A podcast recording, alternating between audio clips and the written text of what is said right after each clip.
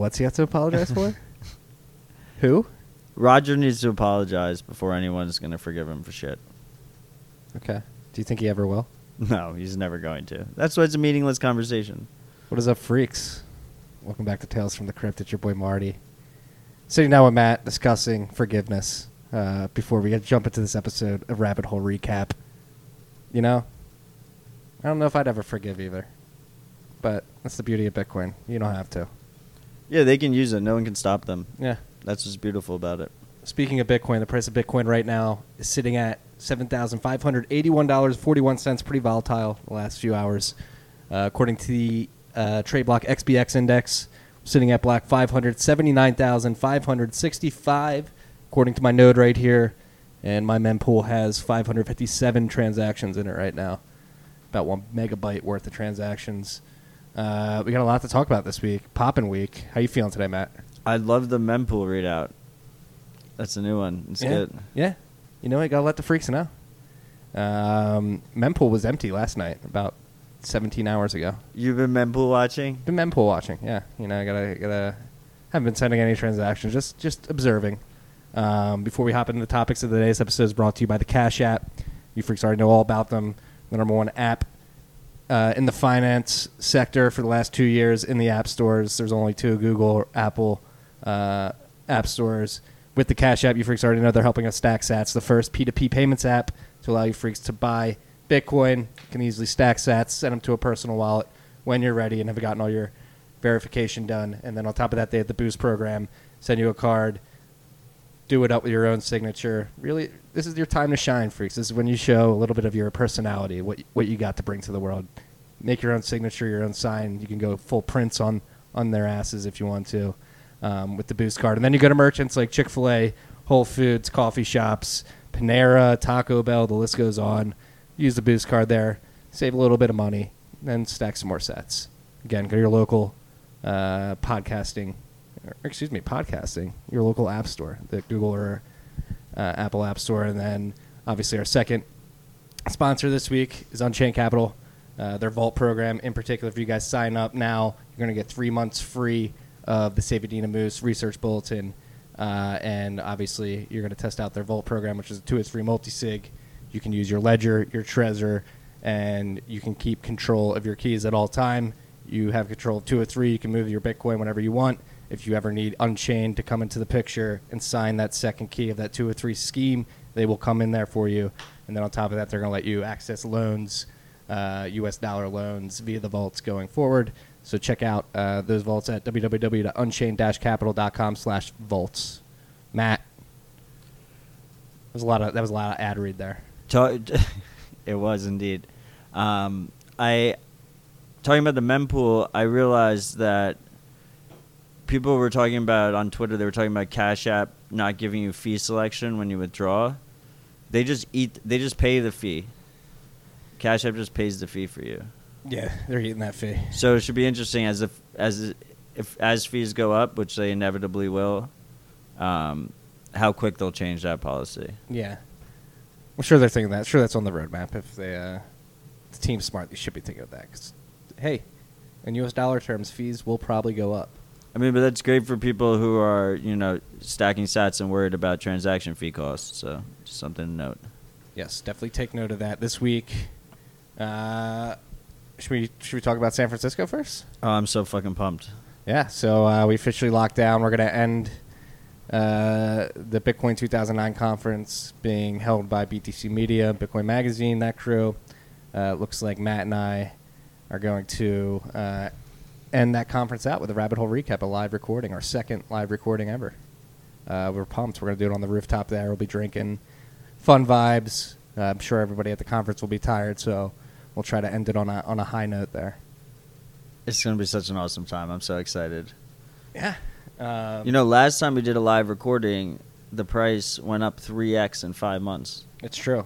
So this is a this is a, a very seminal event. We we only do these very every so often when when the Bitcoin when Bitcoin needs needs a sacrifice of a live recording. Um, so we're here to do it again. Last time Five Drink Matt came out. We'll see if he comes out this time around. Uh, I think I think people like when Five Drink Matt comes out on the live stage. He kept going afterwards, too.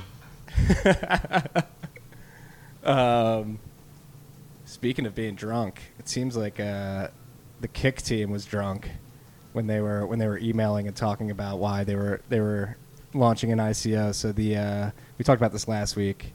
Um, the Kik has officially been Yeah, they hadn't gotten. they hadn't the suit got hadn't sued. been placed Yeah, yet. they had not been sued, but this week the SEC officially sued them, uh, and the the court proceedings and the documentation that came with the uh, with the suit uh, highlighted a bunch of internal emails and communications that the Kik team had leading up to the ICO, and it was pretty egregious that it was a cash grab of a of a faltering startup that was hitting the tail end of its runway of uh, its its initial VC money money raising. So uh, a couple of the defend crypto partners uh, have dropped out uh, since taking their their association off off the website. Coinbase being one of them. I forget the other. Circle. Circle being the other. Uh, Ripple.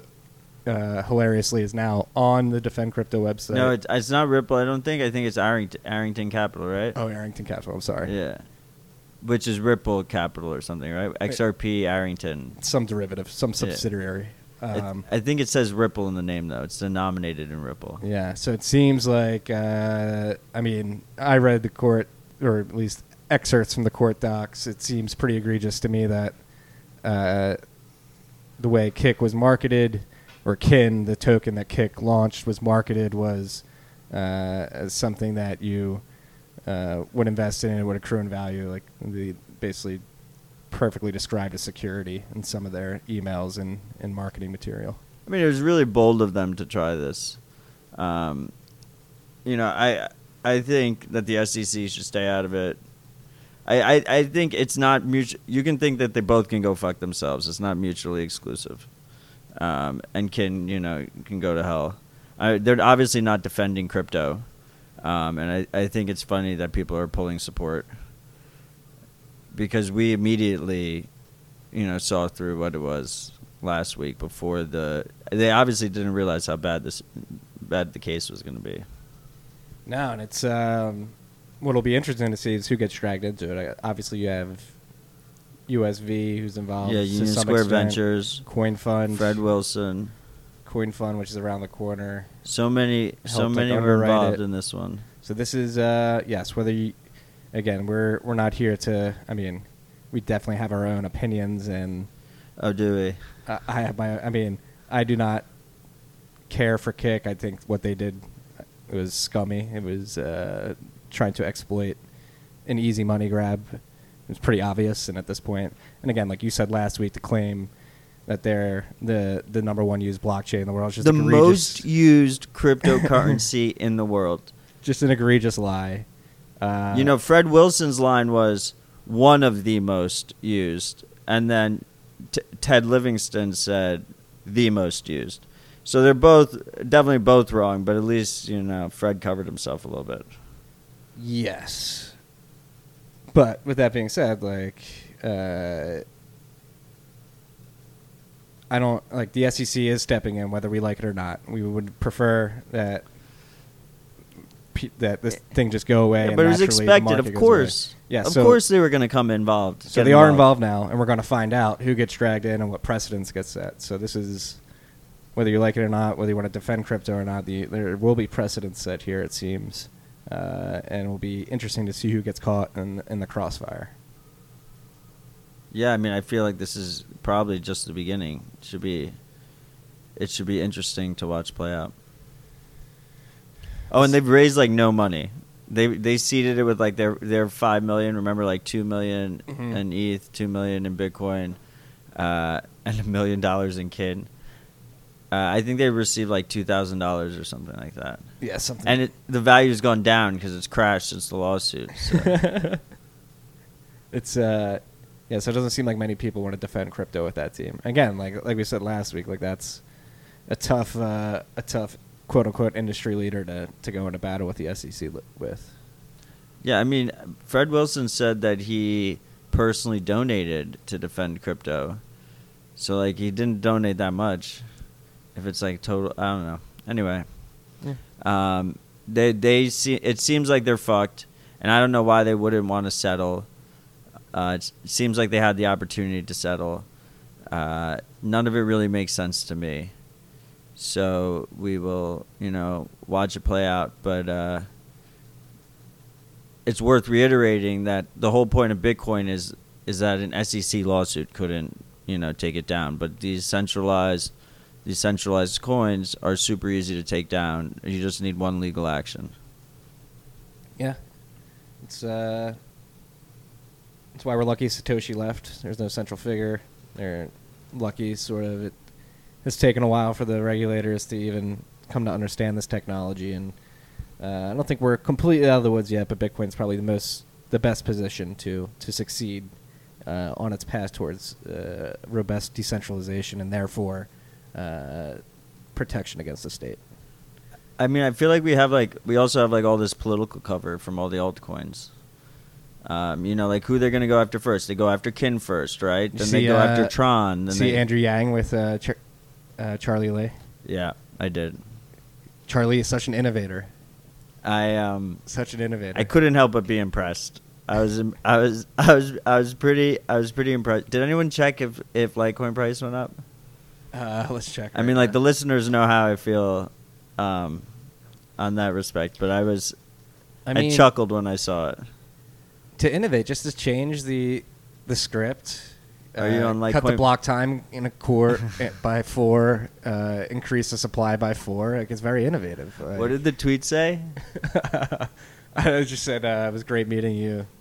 He didn't tag Litecoin in it, right? No, I tagged Yeah. Char- Satoshi Lite. Uh, Satoshi Lite. It was great meeting Satoshi Lite, and then they had like a picture of them standing next to each other. yeah, something about being an innovator. Um, yeah. Did Alright. the price go up? Um, no, this was like today. That price has gone down. Or it's flat. Did it? Did the Yang thing happen yesterday or today? Uh, I'm not positive. Either way, it's like flat, flat to down. Um, Oh, by the way, if you do, or if you, if you do plan on buying tickets to San Francisco, our we have, our discount code is TFTC twenty five. You get twenty five percent off. TFT, ooh, TFTC 25. Make sure you use it. We're very uh, low time preference here. We want you to save as many U.S. dollars as you can, so you can stack more sats. Uh, TFTC 25. Uh, first hundred person coin join. We talked about it almost happening a couple weeks ago. Yeah, you were right. It, I thought one had already happened, but you were right. It hadn't happened, um, but now it officially happened. Uh, so it's becoming more. Uh, the was this Wasabi coin join? I'm assuming. Yes, it was Wasabi. Yeah. Um, so Wasabi is becoming more, more, uh, more volume coming on the Wasabi, more liquidity, more potential pairs to join. 100 though, it's still rookie numbers, right? I think there's I think there's a cap on hundred for some reason. Is there? I think there's. I think that's. I, I'm not sure if they can go higher than that, but uh, I might be wrong. But anyway, 100's great. Uh, as more people use it, we'll be able to hit that number more times. Um, obviously, the more people that are involved in each round, the better it is. Yeah. And this goes hand in hand with our next topic, which is 6102's Bitcoin HODL privacy. Um, Oh, this was great. Yeah, 6102 Bitcoin on Twitter uh, put together this quick little overview. Um, different ways you can leak your privacy that people don't think about. You know, like going on a Block Explorer and looking up an address, and um, the one we've been talking about a lot. You know, if you use, you know, Trezor or Ledger's uh, in-house wallets, the, they use their servers, so you leak your keys that way. And he tells you like different precautions you can take and stuff like that. Oh, yeah, and that yeah, and it's again, it's not easy. Yeah, there's a lot of boxes you have to check off before having confidence that you're transacting completely uh, in private or with as much privacy as you're expecting. Um, one thing, what is the open source Explorer technology called from Blockstream? Is it L2? No, Explorer. Esplora. Yeah, so you, Yeah. Blockstream, they open source their uh, their Block Explorer stuff. So if you want to create like a local Block you don't even- Explorer, You don't even have to go that far. Like, I mean, that'd be great. But but you can also just first of all, Blockstream.info says they aren't tracking you, but like you know, you have to trust them in that regard. Second of all, you can connect to them through Tor, or if that's still too much for you, like you can just get a VPN and connect through a VPN, um, and then that's better than than not. Like a, a sh- one of those shared VPNs, like a Mullvad or something like that. Yeah, that as well. And if you want to go completely like hardcore cypherpunk, you can like use the Esplora open source stuff, make your own. No, yeah, I agree, and I, I think Nodl is gonna put on a Block Explorer too, which should be pretty dope. Yeah. Um, I just don't want to. I, one of the nice things about this is he tells you like simple. He, he tells you like simple solutions. He says use Tor, use you know use the Tor browser, use Be careful VPN. browser plugins. So it's it, so people shouldn't feel overwhelmed. You know, there's no such thing as perfect privacy. At any time, you can leak leak it. So it's just like a constant battle, just to like be more private. You have to just like, um, but the every little thing you do helps. You know, so don't get discouraged because you think you can't do it perfectly. No one can do it perfectly. Yeah. No, but it is. Um, you think this is all going to get easier? Yeah, but it's never going to be easy. No. I don't think. That's something we harp on a lot. Um, but anyway, we'll post a link to this overview. I just thought it was a good idea to uh, chat on that. yeah. No, Wasabi Wednesday still still rolling on. Um, Oh, they're rolling strong. Yeah, Bull Bitcoin's officially turned on, doing that. Um, so yeah, coin join if you can. It's getting easier. They're making it easier with the hardware wallets. They now have the pin. Did we talk about that last week? What? Uh, for the, the yeah, the Trezor one. yeah. I really think the Trezor T is such a big upgrade from the Trezor one, though. Oh, I do as well. Yeah. Um, But yeah, they added support for that. Wasabi usage just keeps growing, so that's really good to see. Um, next up, this was pretty creepy. Uh, Amazon Ring, the uh, the camera, their Nest uh, product. So the cameras that you can put on your doorbells, your doors in your house. Uh, it's basically turning into a quasi like residential surveillance system, CCTV type thing. It's so fucked up. And the the police officers are the police departments are subsidizing it. They're offering neighborhoods like discounts so that people install it in their home. and they're getting access to it. Um, yeah, and a lot of times the police departments require access to it as part of the discount. So you like agree to it, so they just can pull. So they they just have like cameras all through residential neighborhoods everywhere, just like recording and connected to the internet. And people are choosing to do it. Yeah, people are bringing their own demise to following the uh, the Pied Piper. But do you you don't want you don't want your community to be safe, Marty? Matthew, I do. It's just does it have to come at that cost? That weird neighbor Marty over there is he's he's such a creep. He doesn't he he refused to put the ring doorbell in like all the rest of us. What the hell's he fucking doing over there that he doesn't want to put his camera in? He can't be that he just likes privacy and doesn't want people creeping on him. He's got to be doing something bad. I think we talked about this in uh, in RHR with uh, Bitcoin Sign Guy, but that I think this is one of the reasons why I think if you want real privacy in the future, you're going to have to like live in communities that focus on privacy. Yeah. No, again, it's like 23andMe. You you have the people who don't think about the consequences of those actions, just diving headfirst into uh, into products that uh, basically cede their personal liberty and privacy uh, over time. Yeah, I mean, like imagine if you you just bought like a brand new house for because you're because you were you know about to have a kid, your wife was pregnant, you just bought a brand new house, you're living there for like three months, and all of a sudden, all your neighbors install cameras pointed outside their front doors, like on the streets and everything. You just automatically your whole house is just like blanketed and. So it's not even your own choices, you know. It's what everyone else No, chooses. and there was another story on YouTube this week. I don't know if you saw this, not on YouTube, about YouTube, where people are posting like family videos of their young kids on there, and like Google and YouTube's AIs are like picking it up and like feeding these random family videos of toddlers to people watching other really weird videos. Um, so like even like just posting like stuff that you do post onto these websites into these these data hoarders, these data silos. Like that data is getting used and and fed to people in weird ways. There's a thread on it. Uh, there was a good thread on it on Twitter. I'll share it. It's weird. Like some random family videos are getting like 400,000 views because uh, because of Google's AI. Yeah, that's weird. Yeah. I mean, I mean, the parents should just like that's kind of on the parent. You know, the parents should just switch that to private. Yes. Um, yes. I always get kind of skeeved out by the the public online postings of children. Yeah. Nah.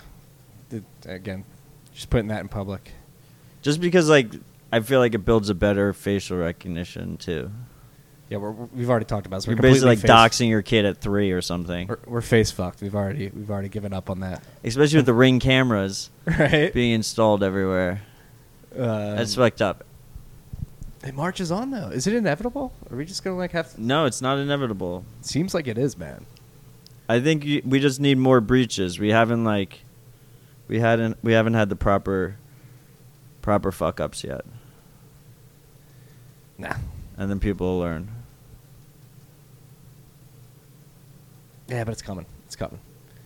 There's been like I'm pretty sure like some of those, uh, not Ring in particular or Nest in particular, but some uh, s- like baby monitor watching tech has been like hacked and Oh, all those things, especially like the cheaper ones and stuff, are like they're some of the most pwned devices. Yeah. They use horrible like wireless security standards and everything.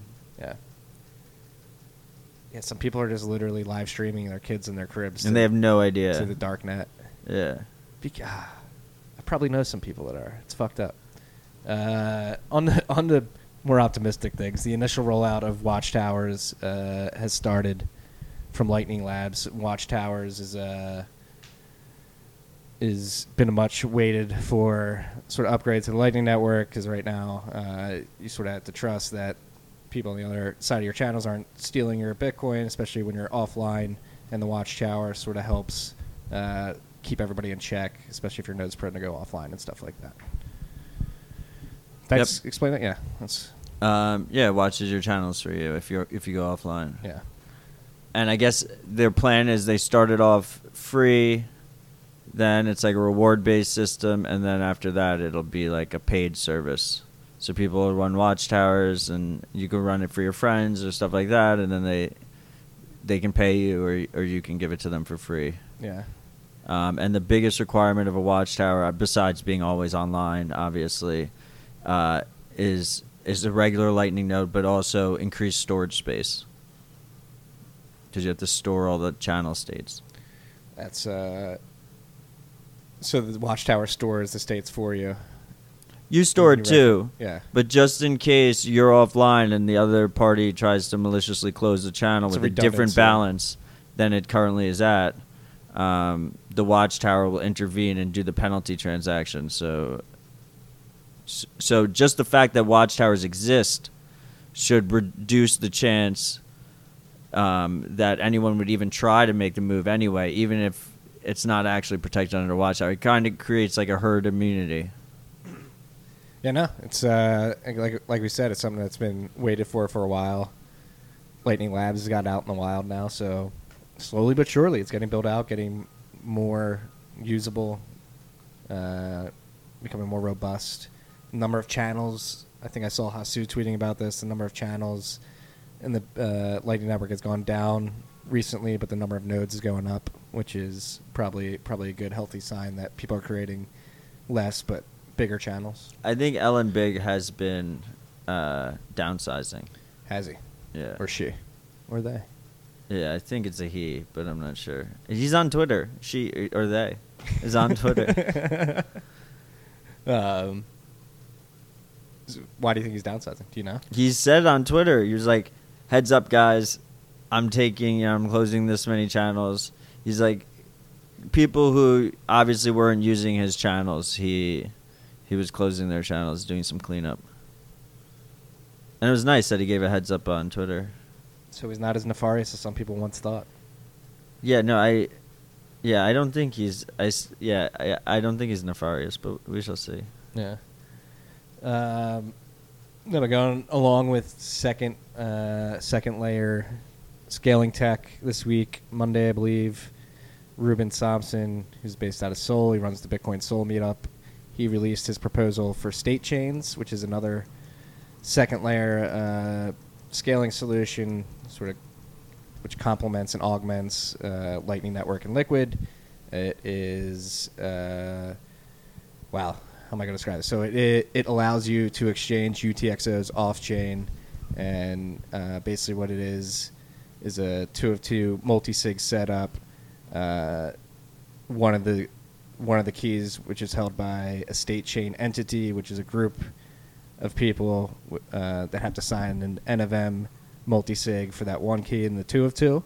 So you you would have like a an entity of 15 people, seven of which would need to sign to to sign the second key, and then the other key would be for users, and they would pass that private key along, um, and the the uh, state chain entity sort of keeps track of who has the other private key at any point in the chain, um, and and basically the the uh, benefit here is again you're able to to exchange UTXOs off chain.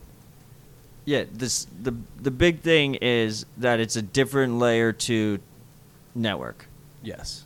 right? That's what that's what's going on. It's a proposed additional layer. Just like we have right now we have liquid and lightning in operation, this would be another option.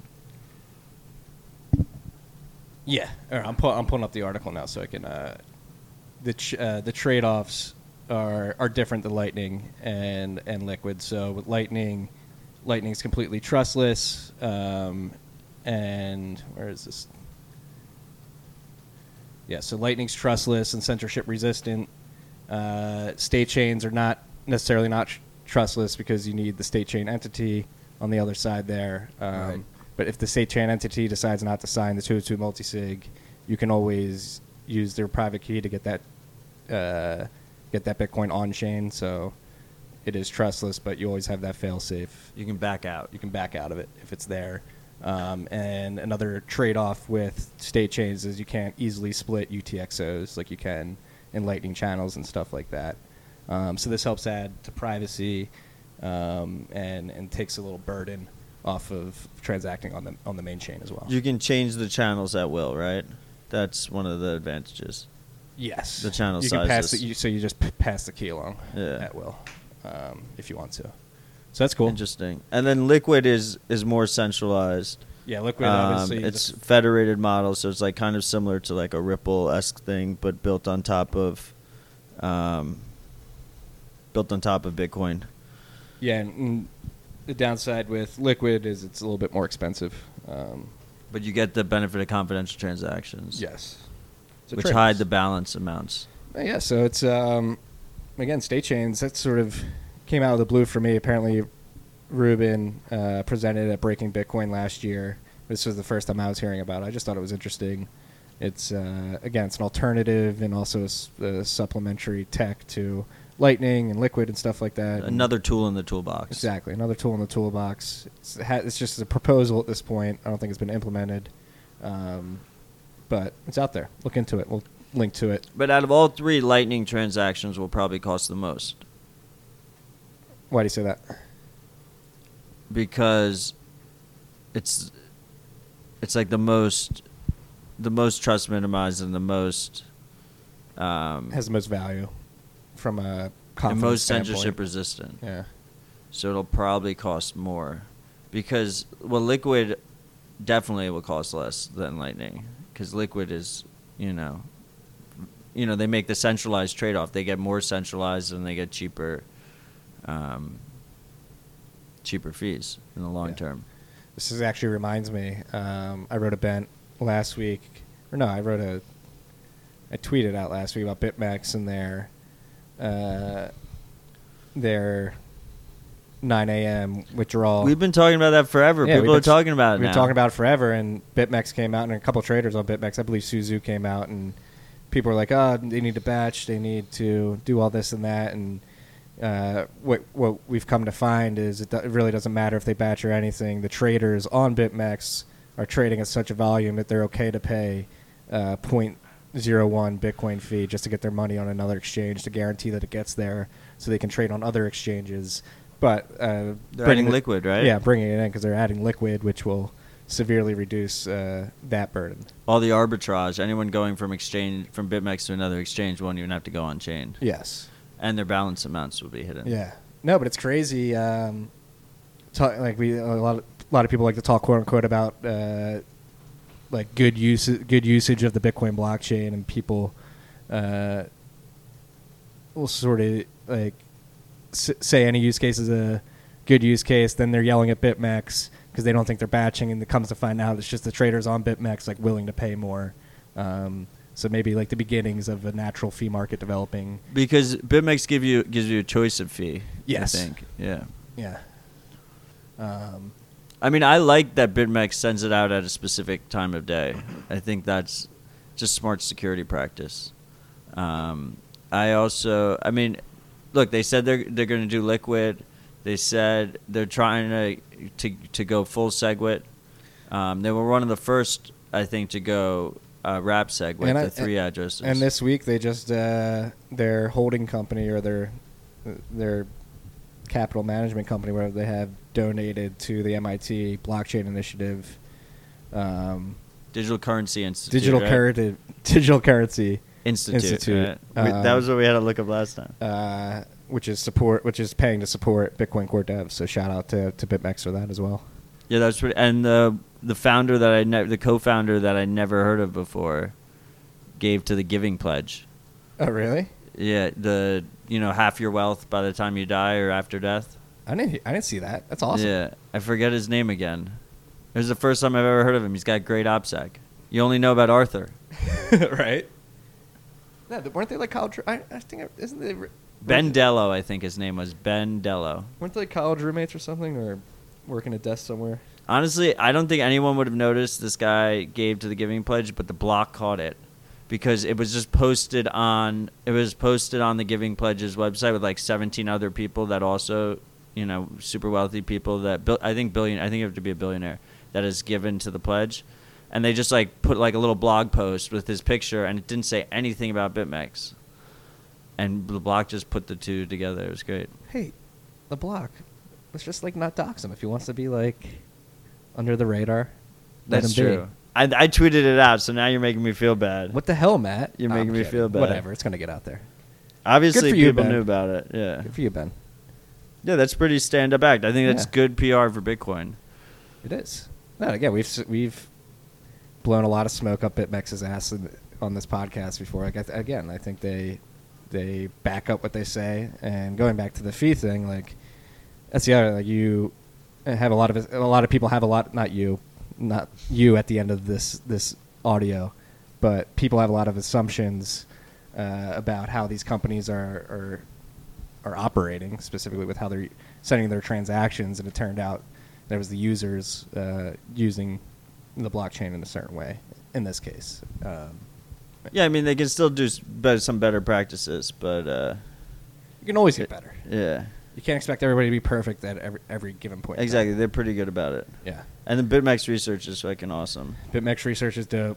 They're running nodes. They're testing out Lightning Network. They're testing out the uh, like the Light- Lightning Network reference rate stuff just to see how much how much money routing nodes can make. They're they're they're getting their hands dirty. Yeah, our node's connected to their node. Boss. I uh, what I thought was uh, really funny is when I tweeted about um, the co-founder of Mex giving to the Giving Pledge. Someone responded like, "When contribution to core devs?" And then it was like an hour later, BitMEX announced that they were contributing to the Digital Currency Institute.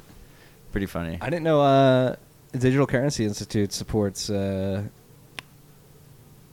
Wladimir. The, And uh, someone else.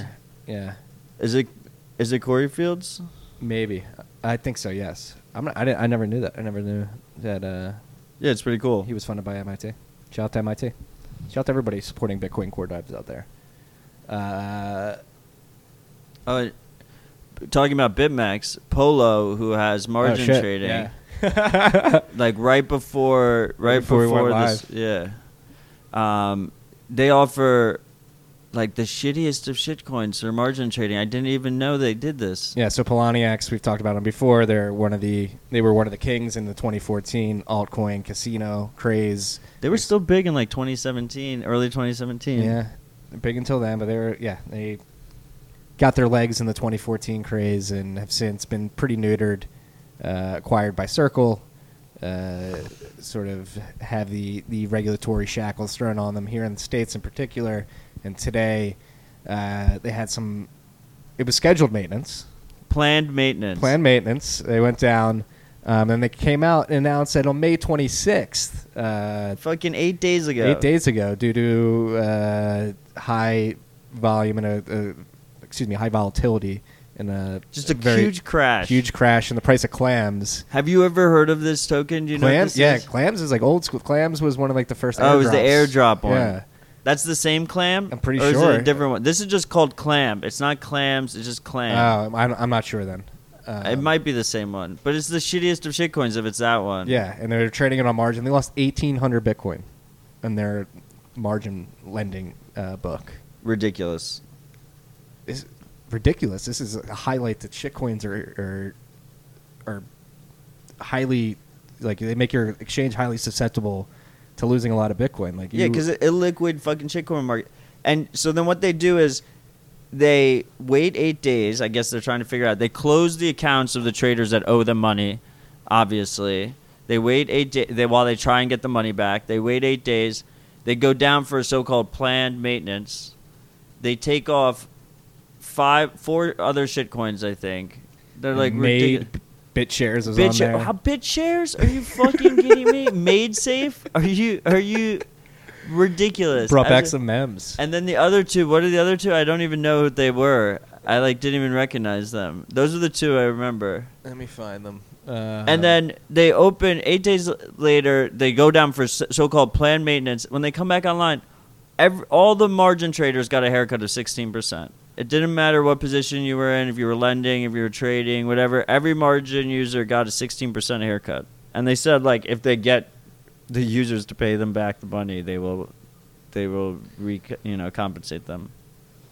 shitcoining, not even once, freaks.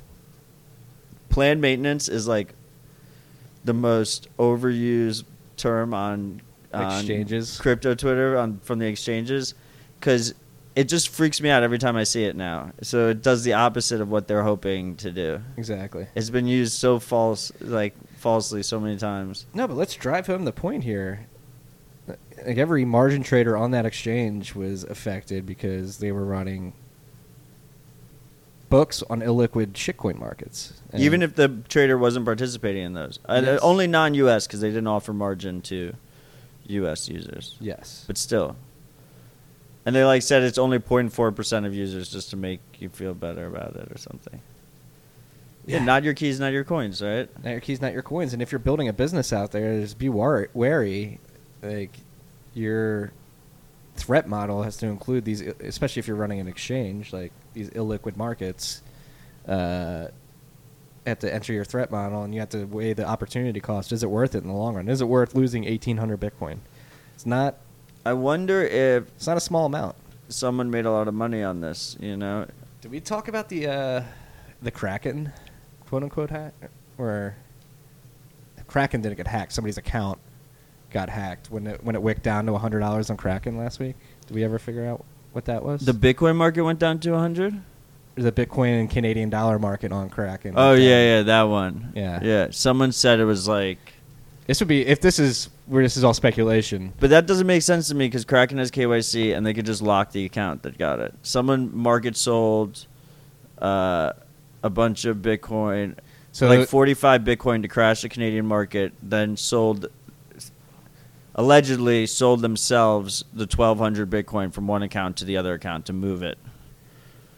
or yeah, the, Because there was a stink bid for 1,200 Bitcoin sitting At at $200. $100. So the guy crashed the price with like 50 Bitcoin and then sold the rest to himself, is the theory. Yeah, the theory is he got a hold of somebody else's account and couldn't withdraw from their account. Right. So he pulled this trick off to to get it via the order book. Just send it to the other account. Yeah.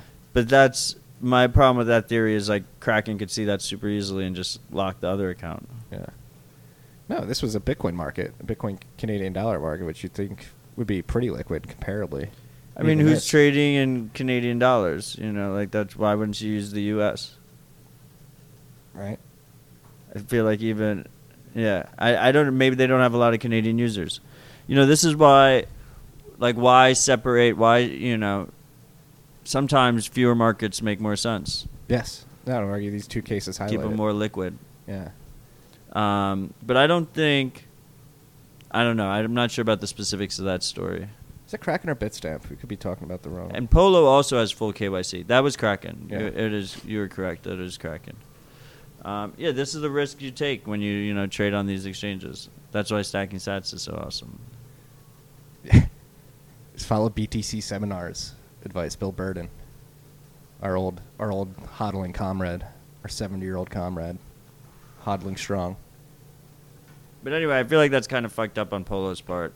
But it should be interesting to see play out because, like I said, they do have KYC. I'm pretty sure on their users, uh, so they they might be able to claw back some of the funds. It should be The users class action, or no. Uh, that's what they said. That's what Polo oh, said. they're gonna go said- after the users. Like, hey, the users that owe the money. They're gonna try and collect. You know.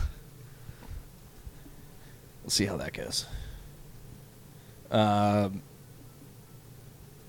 ooh, this was a little under the radar this week too. I think Samurai Dojo officially uh, open source. This is huge. very very big. This has uh, been a very uh, big point of contention when people are talking about Samurai Samurai Wallet in particular, because up to this point, uh, using their Dojo machine, like even using their wallet, um, You You- use their server. you had to use their server, which uh, gives up your public keys to them. So and your IP until they then they instituted Tor. So then at least you weren't giving them your IP, but you were still using their server. Yes. And now they have Dojo, which allows you to run a node at home that your that your mobile wallet is then linked to, um, and it, they open sourced it and they open sourced it and they packaged it easily so you can just run it on your own hardware. If you have a computer at home, you can just run it, or you can buy. Um, they partnered with Bitseed, Bitseed to sell a node in a box as well. yes, um, so shout out to Samurai team, huge huge step for them. They can finally get that 800 pound gorilla of people saying they're not completely trustless because of the server. And yeah, so if you're going to use Dojo, let's use it the right way. And this node, it's Dojo's a big deal, especially because they're rolling out their CoinJoin implementation, Whirlpool, um, and it needs a place to run uh, because mobile isn't ideal for that. So you run it on your Dojo, um, and then you connect back, so you can have mixed funds easily in your Samurai wallet, like ready to go. Yes. Fucking awesome. So uh, it gets a little bit easier to run a node. It gets a little bit easier to take your privacy into your own hands. It gets a little bit easier to use Bitcoin like street money, as the Samurai team likes to refer to it. Bitcoin is street money. I like that framing. Street money. Yeah, Bitcoin is just all the money. it is all the money. Um, and then yeah, so like this is like the last two weeks in particular, I think have been like really under the radar, cool, uh, sort of progressions from a decentralization uh, decentralization standpoint that you want to look for. So we have the Erlay proposal that came out, um, which would greatly reduce the bandwidth burdens. We had uh, GoTenna and Blockstream come out with the satellite collab that they have, allowing you to use the mesh network and satellite to receive transactions and data. Uh, we had state chains that we talked about earlier. We had watch watchtowers go live, and then now um, we got Samurai Dojo, which is making it easier to be private and uh, run your own private node at your house. Now we have Utree which There's was a also Nodl. Nodl. We have Casa. We have Pierre's node launcher. but I'm talking these. What I was just describing all happened in the last like three weeks in particular. yeah, that's pretty crazy. Yeah, and uh, and now and on top of that, Utreexo, which uh, Tadge Dry Dryja, Dryja. I, I'm not good at pronouncing. I'm pretty sure he's at MIT as well. Um, he actually co-wrote the Yeah, Lightning Network paper. Uh, he came out with the Utreexo proposal uh, to help, re- which would help reduce the the uh, the uh, storage burden of the UTXO set. Um, so making again making it even easier to run nodes and the the storage of UTXOs on your node. Less Storage is less, but bandwidth is higher. Bandwidth is higher, but he believes with some accumulator tricks, it will be uh, not tricks, but use some sort of accumulation methods uh, to to make it a worthwhile trade off. The cool thing is you can implement it without a consensus change with bridge nodes. So like nodes that run the compact set and the full set at the same time. Yeah, because what it, it that's sort of the crux of it. It is it uh, it s- The hold- separates the state from The holders device. of the Bitcoin hold most of the data Yes. on their own side, and there's a compacted version held by the node.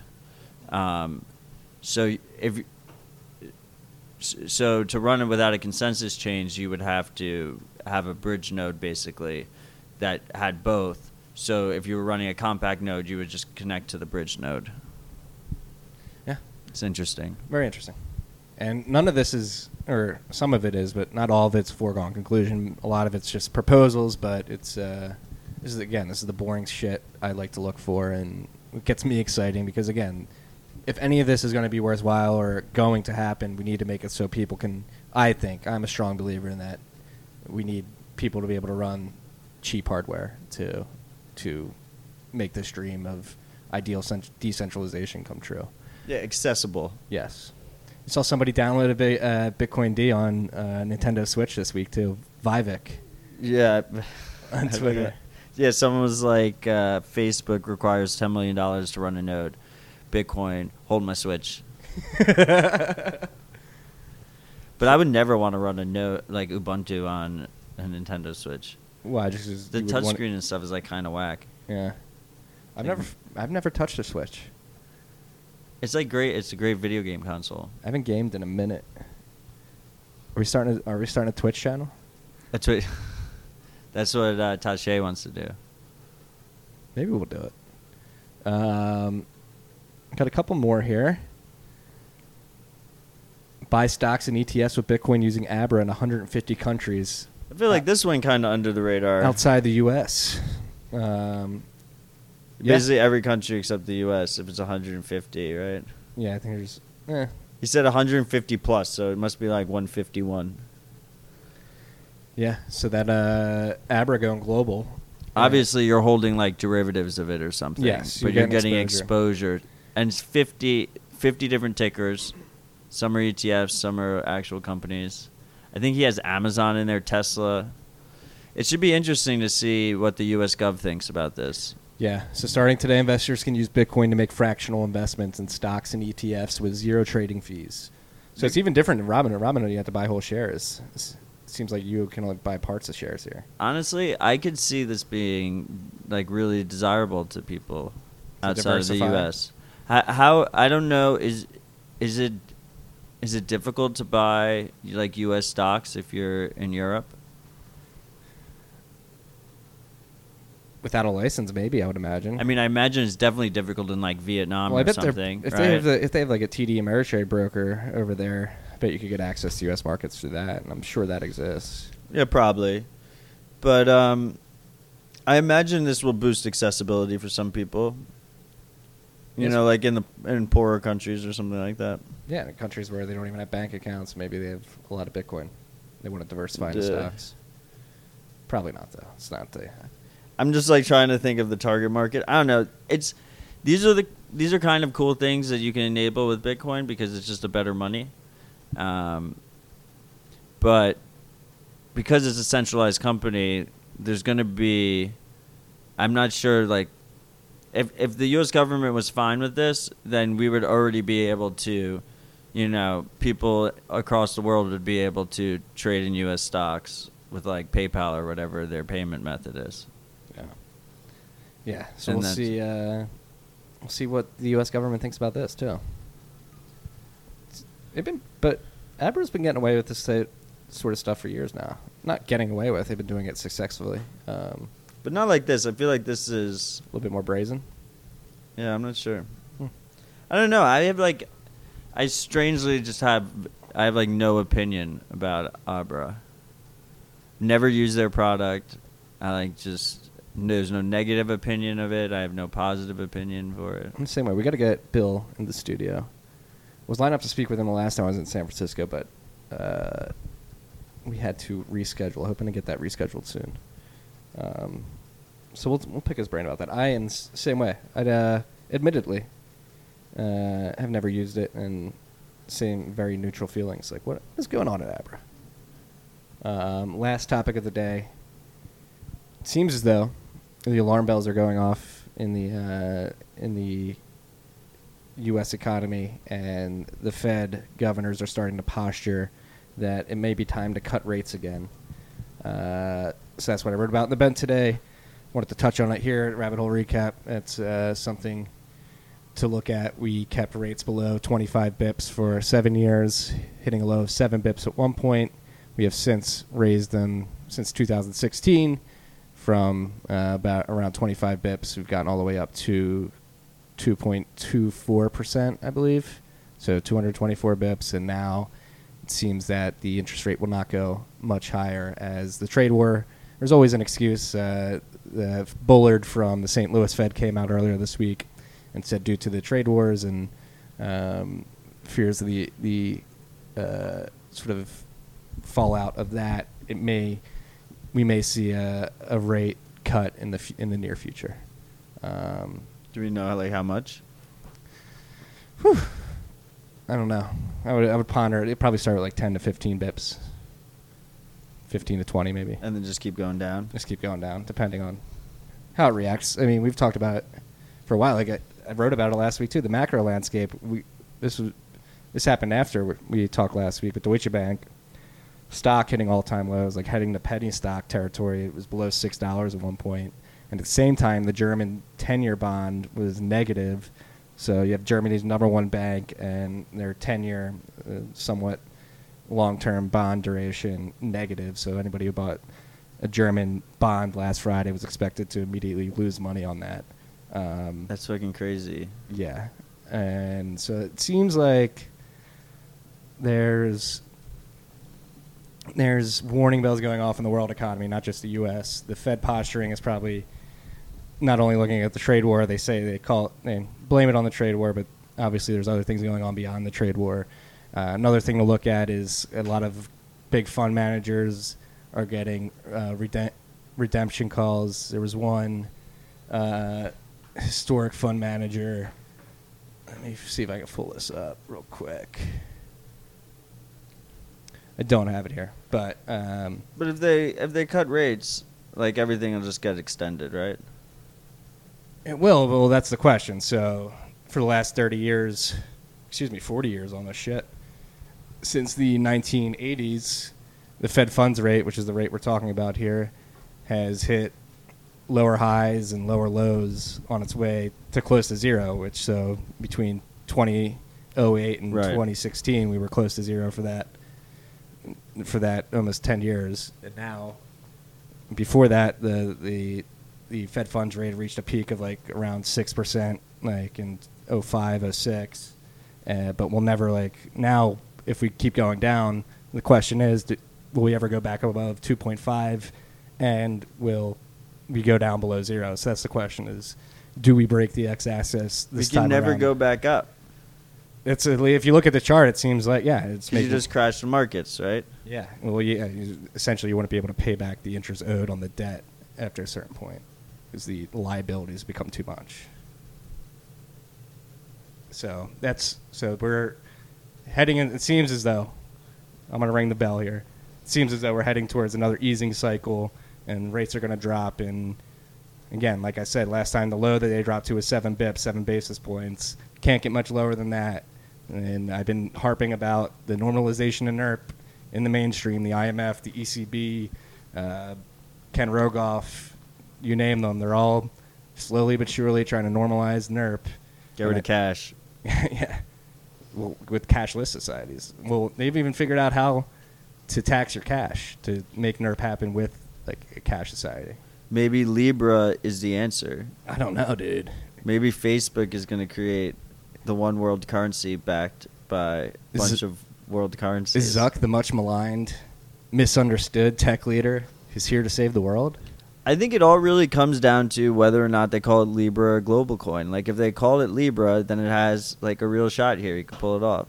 If they call it global coin, like it's fucking dead in the water. It's a horrible name. What if they just completely go right field and just call it face coin? Face coin, coin face. Coin face. I'd be I'd be about coin face. Coin face. Um, coin face me, bro. So, so some more details leaked about Facebook's coin, upcoming coin. 10 mil a node, bruh. Yeah, 10 million a node. They're aiming for 100 nodes. Now, what's interesting is the source is the information.com. Uh, is the information like a magazine or a newspaper or something? It's uh Just the it's internet? a, it's a newsletter, but a very high-end newsletter. Okay, so the information got this leak, according to f- people familiar to the matter. Um, $10 million per node, targeting 100 nodes, so that's a billion dollars. And then they use that billion dollars to back the coin, The basket of stuff. currencies, and stocks. Um, n- it didn't make clear. If, it, they called it a licensing fee, so I met they're paying $10 million a year, is my guess, right? It's not just a one time. A licensing fee seems like something that will be paid again in the future.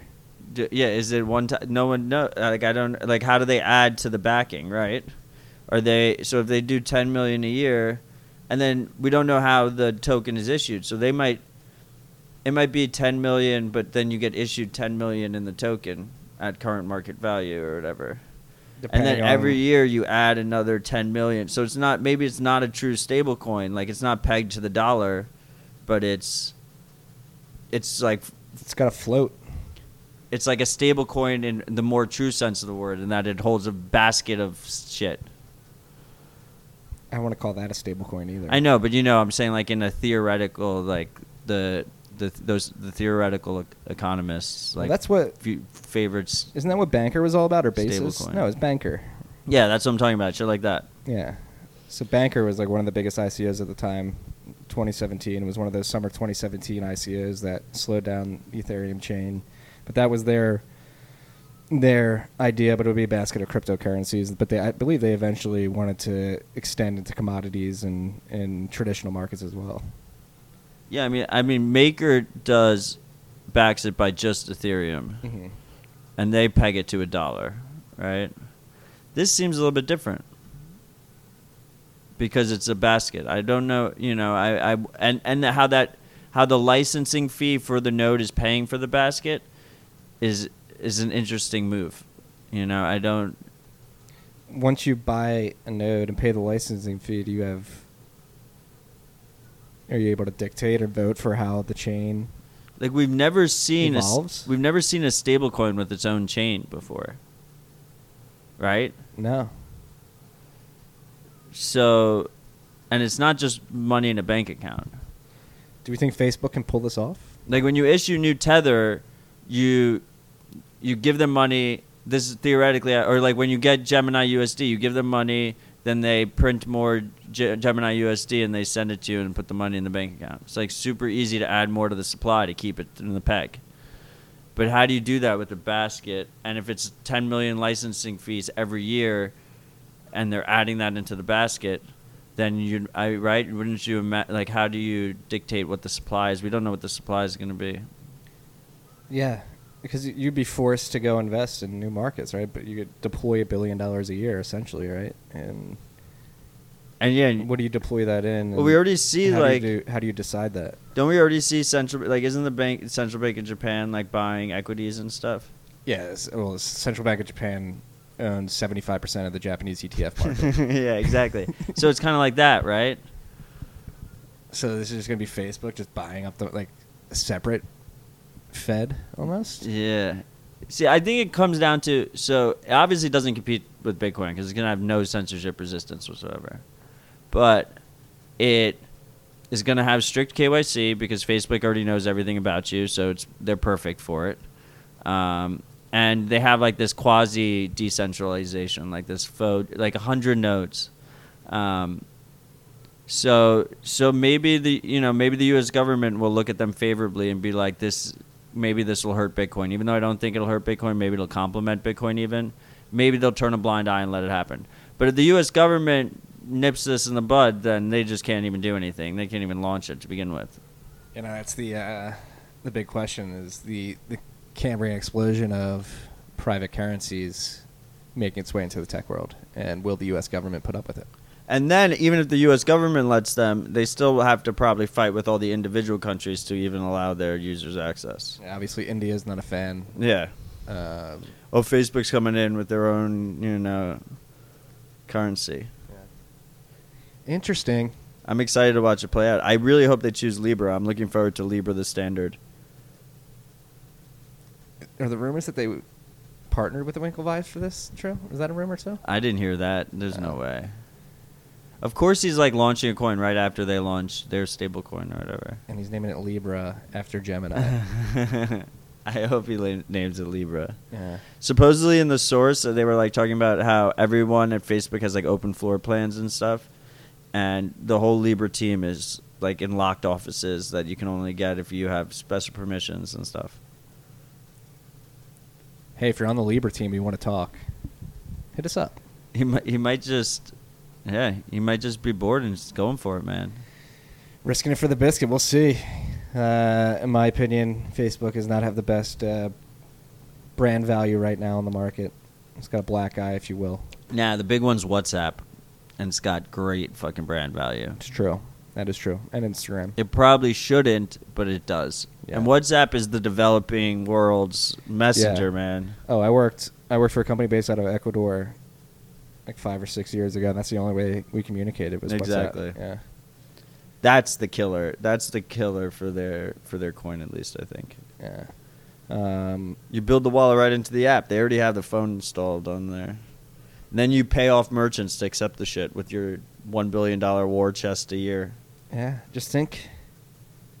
Think of who you want to cede this control to, freaks. Do you want Facebook controlling this currency? Do you want Mark Zuckerberg controlling the currency of the future, or do you want an apolitical, uncontrollable currency like Bitcoin?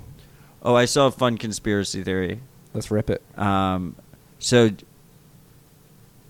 fuck, is it GPDR or is it GDPR?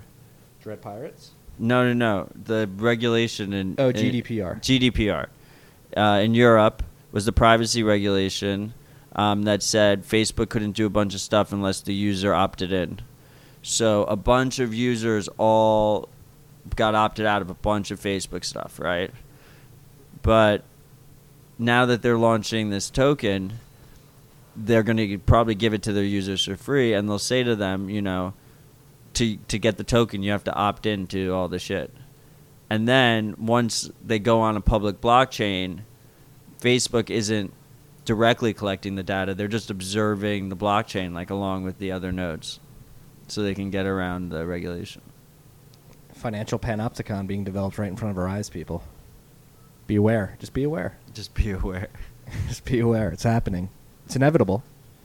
And again, like you said, it uh, does not compete with Bitcoin, in my opinion. But it will be not at all. will be interesting to see if um, if it gains traction, and if so, how quickly, and if so, do they get into trouble with the government? Yeah, I mean, I'd be really worried if if I if I like own bags of centralized shitcoins. Like, why would why is someone going to use Ripple um, if they have this and it'll probably be even cheaper than Ripple? Yeah, and, And everyone already has WhatsApp. yeah, yeah. Just things to ponder. Also, something to ponder. This is the 31st anniversary, I believe, of the Tiananmen Square massacre. That was this week, 31 years ago. Um, Patrick Chovanec is somebody who, who documents that every year. I'll share a link to that. Um, but it's, again, it's like something. It's why we're in Bitcoin, trying to avoid the digital panopticon. Uh, Yeah, you still can't search it in China. still can't search it in. China. You get blocked from WeChat if you post about it. Yeah. Um, so trying to avoid that situation. Just be aware. Be aware of all these things. That's why we're here. Shout out to our one contributor uh, donation of the week for $100. Some ra- uh, not random, anonymous donator. Shout out to you. we have no idea who it is. yeah. And uh, thank you for everybody using the dime bag. That's so fucking cool. I wonder if it's because we said last time that we loved that we could just get anonymous donations and have no idea who it was. Yeah. Hey, it's still it's still possible. Privacy conscious donation. TFTC.io slash contribute. If you guys want to get a shout out on here, buy us a bottle of whiskey, just throw us a hundo. We're accepting. Um, and every contribution goes a long way. This stuff's getting expensive with the newsletter, the website hosting, getting more gear for this stuff. It's not cheap, especially as it gets more popular, which is a good problem to have. Yeah, I mean, look, we're flying to San Francisco. Yeah. Oh yeah, TFTC 25 for the Bitcoin 2019 conference. I'm so excited for that. Yeah, so we're Fucking gonna be there. rooftop, man. We're gonna yeah, we're gonna be doing an episode live in person again. The first one we did on January 3rd was bumping. I think we had like 60 people there. We were like at the bottom of the market. yeah. Um, even even so, it was just great vibes. With the live shows, we like to make it interactive. So we'll have you freaks throw some topics at us. We'll riff on them. It's more of a conversation with you guys than uh, than us pontificating between each other. Yeah, I think we're gonna have like guests cycling. Yeah, It'll be good. it'll be fun. We'll all get drunk. Yeah. Um, that's all we got this week, freaks. You got anything else, Matt? Um, what was the sign off I gave at the last live show? When you tuck your kid in at night, just ask yourself, do I have enough Bitcoin? You don't want your kid to look at you in 10 years and say, Daddy, how come we don't have any Bitcoin? Hopefully, you don't have to say people were mean to me on Twitter. Peace and love, freaks. Cheers.